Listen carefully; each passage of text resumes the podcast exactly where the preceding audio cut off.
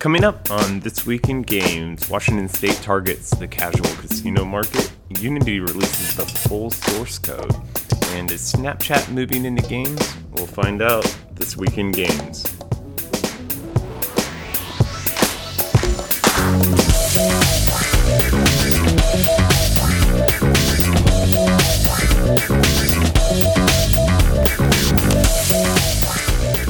Hi, welcome to This Week in Games, or, well, should I say it? This is more like Last Week in Games.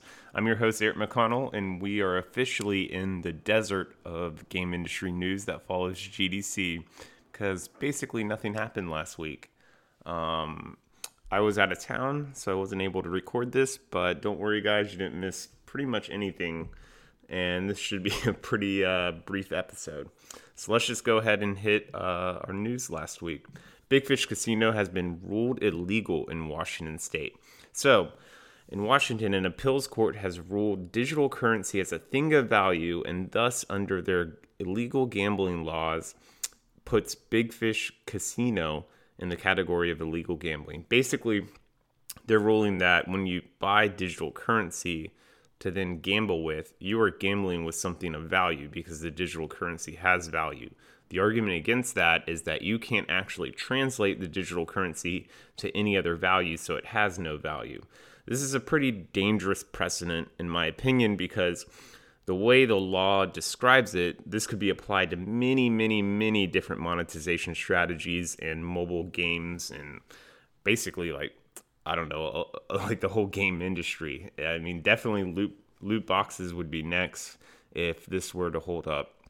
So it's interesting because Washington State, if I remember correctly, was also a leader in getting online poker classified as illegal, along with obviously Nevada. And earlier, they submitted that bill, if you remember me covering it, to determine whether loot boxes are a form of gambling. So if you're a mobile game company, don't move to Washington State. All right, next up, Google announces 15,000 scholarship for African developers. This is kind of just a feel good story of the week. Um, Google is offering free access to a two month long single course at Udacity's online platform to 15,000 African developments developers. The courses can be anything from Android development, HTML5 development, web application courses, so on and so on in addition to those 15,000 um, two month long courses, they're offering another 500 six month long quote unquote nano degree scholarships to people who complete the first uh, set of the two month long courses. So, pretty much good job, Google. And, you know, really, I think obviously China and India are big markets, but I think everyone is sleeping on Africa right now. And it'd be really great to see some game developers come out of Africa, mainly Nigeria or some of the more developed countries, and really, um, I guess, give their local take on game development and share that with the world. So I'm curious to see what happens, and good job, Google. So, next up, Unity releases the full source code on GitHub. This isn't like groundbreaking because you can technically decompile the source code yourself or pay for a service that already decompiled and assembled the source code for Unity. However, it's pretty good. So the code is under a reference only license with intentions for developers to basically just better understand what's going on under hood of Unity so that they then can apply that knowledge when making decisions when making their games. The license does not allow for modifications. However, I mean, I I can see probably a lot of colleges may be studying this source code in the future to help teach kids architecture or game development. So, good move Unity. And finally, in the news, we have scumbag of the week. We have Matt Conn, the mid boss CEO, has been accused of, I don't know, just about anything a terrible boss can be accused of. So, mid boss, known for the game 2064 read only memories, is under hot fire as accusations come out against CEO Matt Conn. So we've had a marketer, a writer, a photographer, and a musician, though the musician heard all their news secondhand, have come out speaking against Matt Conn and accusing him of sexual harassment, misconduct, and illegally underpaying his employees, sometimes lower than minimum wage at Midboss. You know it's a really slow week when this is one of my top news stories of the week, but uh, yeah, please don't work for this guy or work with him. And Matt Conn hasn't come out and really defended himself, nor has a lawsuit, as far as I know at this point, come up against him. However, um, just avoid Matt Conn altogether, I guess, would be best practices. So let's get to business news. This is this is actually interesting news. So Snapchat acquires Play Canvas. And Play Canvas, for those you don't know, is a cloud-based HTML HTML5 game engine. So what does that mean? It's basically you can use Play Canvas to make multiplayer games or messenger games or any type of social or massively multiplayer game through HTML5. The Play Canvas's game engine has been used by King Disney and Nickelodeon, and it's pretty interesting that Snapchat would just acquire them. Now, it hasn't been disclosed how much they've acquired them for. However, a lot of the rumblings are that Snapchat has an AR platform they're looking to release, and I wonder where a cloud based game engine sits in that AR platform. Is Snapchat trying to compete with the iOS and Google Play Store? I don't know, but uh, we'll have to keep an eye on that. However, Snapchat stock I think is doing pretty badly. So, um, yeah, I'm curious to see. Let's see, Snapchat stock. Yeah, they're currently valued at almost half at what they IPO'd at. So they need to do something big, and this would be an interesting move for them to get into AR games on a platform level. All right, next up, Star VR files for a $16.4 million IPO in Taiwan. So, for those of you who don't remember, I've covered Star VR a few times, but I refer to them as Star Breeze. So, Star VR is the actual VR arm of Star Breeze. And it's pretty weird that um, the kind of VR arm of a bigger studio or bigger company is going public on their own instead of just as a part of Star Breeze. But anyways, the Star VR is going public with 48 million shares of common stock at a per value of about 34 cents. Remember, this is Taiwan, so the stock evaluations can be much lower and still appear on their exchange.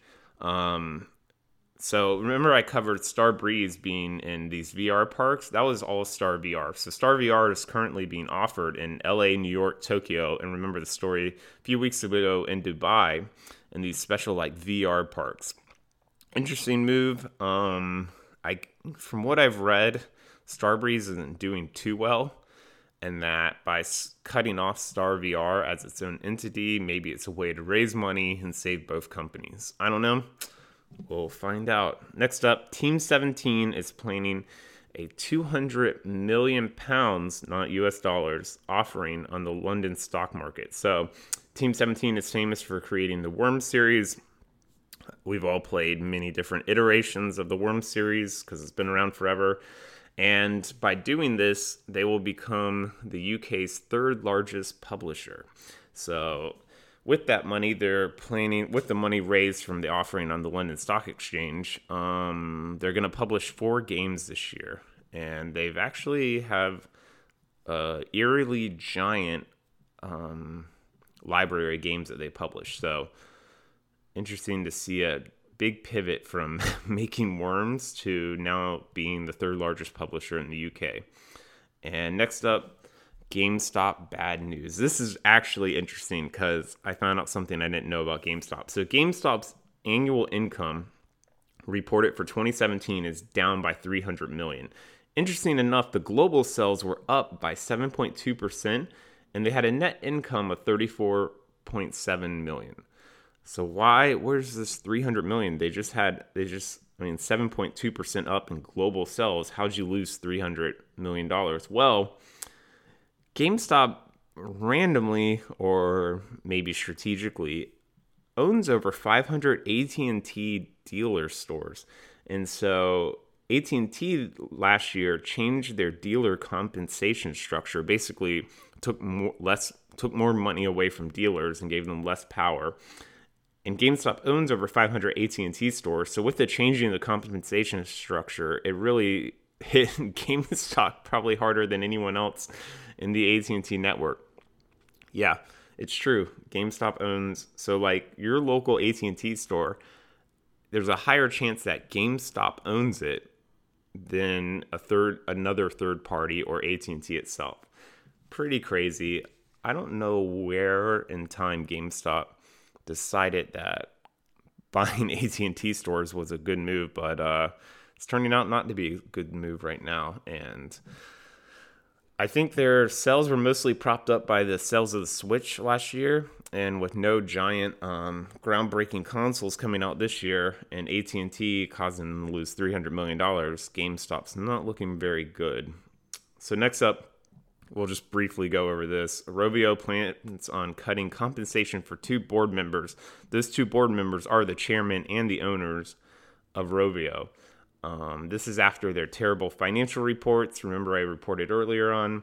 And this is probably not going to help in the long run because, frankly, this just solves like an immediate cash flow problem. But Rovio has a really bad IP problem and kind of a really bad game problem. They're making games that just don't monetize insanely well because you don't have people spending thousands of dollars on in app purchases in Angry Birds games. And furthermore, I would almost say outside of Angry Birds, none of their other brands have stuck. And Angry Birds itself as a brand is kind of like in that fatigue state that you see a lot of these brands that cross over like multiple genres um, hit where people are just tired of it. So, not looking good for Rovio. Finally, quickly, uh, Square Enix opens a new Tokyo studio called Luminous Productions, and they're there to work on a new AAA IP. So, Square Enix is dumping tons and tons of money into this giant new studio. The studio will be led by COO Hajime Tabata, and he directed Final Fantasy 15. So I'm curious to see what a pile of money, a Tokyo studio, and the COO can produce from Square. And I'd really like to see Square take more risk on new IPs.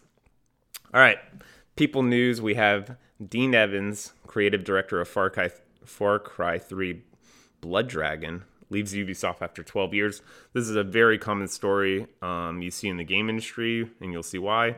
This is a veteran of the Splinter Cell series and Assassin's Creed, and he's leaving after his unannounced project that he's been working on got shelved at Ubisoft. So that's very common. You work your way up, you're a director, you're a big mover and shaker at a giant publisher and developer. You're working on some project that was promised to you by upper management, C level staff, or something, that project gets shelved or canceled. Those people very likely leave right after that. Um, Ubisoft apparently tried to retain him, but killing his pet project, um, I guess, started the process of him leaving. So he's thinking about starting his own studio. And I wish you good luck, Dean Evans, because you definitely have the credentials to do it. Next up, Roy Campbell is named Bethesda's new managing director of the UK, and that's how slow this week is because I'm announcing people who were uh, announced managing director of the UK.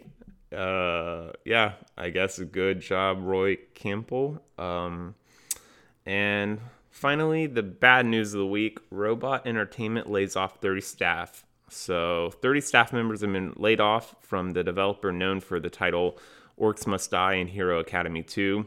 And I think they've released multiple um, sequels to Orcs Must Die. They say that this is a move to shift the two internal teams to a single internal project, which we all know is probably not a good sign. Um, but hopefully they can strike it big with this next project, keep Robot Entertainment open. I've played Orcs Must Die. It's a good game, good time. So uh, we're cheering for you, Robot Entertainment. I hope not to report on your studio shutting down in the bad news section in the future. So finally, this week in my gaming, so I actually went back and played an indie game, which is maybe my favorite indie game of all time. And this is 2012's Dust Force. For those who don't know, Dust Force was made by a small team called Team Hitbox. Um, some, oh gosh, I'm sorry, guys. I you're somewhere out of Europe I forgot where, but I'm pretty sure it's a team of about four people. Dust Force is a very difficult platformer where effectively you're running around and hugging edges of a map and you're quote unquote like dusting the edges of the map. So there'll be leaves or dust or something, and your character runs over it, and you can wall run and wall jump and do all this stuff. And there are enemies that you can attack, and you have various attacks When you're doing this, there are four characters to choose from at the beginning of a map. All four have different properties. Some have very long, slow jumps, some can triple jump, and so on and so on. I would say the biggest takeaway, and if you're looking for examples of this, this is why you go to Dustforce. So Dustforce has levels that when you first play them, they feel disjoint. Like it feels very broken up, especially later on, the harder levels. And then once you master the level, the levels are intended for you to play through in one smooth motion. Like you never stop and you're just uh, one smooth motion throughout the entire level. It's not a platformer where you're to like complete sections and stop on a ledge and look at the next section and then try to judge, you know, okay, what's my strategy here? Or, okay, I'm going to regroup and then now I'm going to attack it. No, in Dustforce, it, levels are completed in one smooth motion and you're trying to just get your score as high as possible and uh, it's great level design, great feeling to the game. For aesthetics, um, very nice animation and art style, though I don't know. This game was released in 2012 by a small team. 2018, I am sure a lot of you artists and like fans of um, fancy aesthetics probably are gonna find be turned off by this. I still love them. Um, it's very minimalist textures, um, very nice animation frames, very nice poses. But once again, it's a small team, so don't expect you know the Legend of Zelda, the Wind Waker, or something.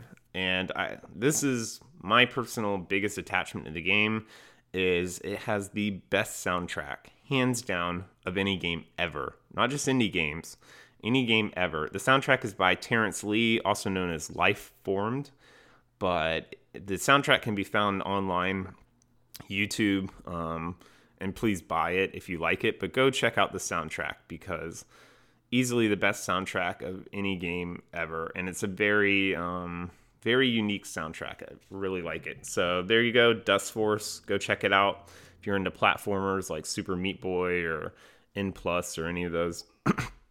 and there you go for this week in games or last week in games. And you didn't miss anything by me not recording this on Sunday. And but I'll be back this Sunday. And this week's shaping up to be more interesting than this last week. So I'm Eric McConnell, and I'll see you guys later. Bye.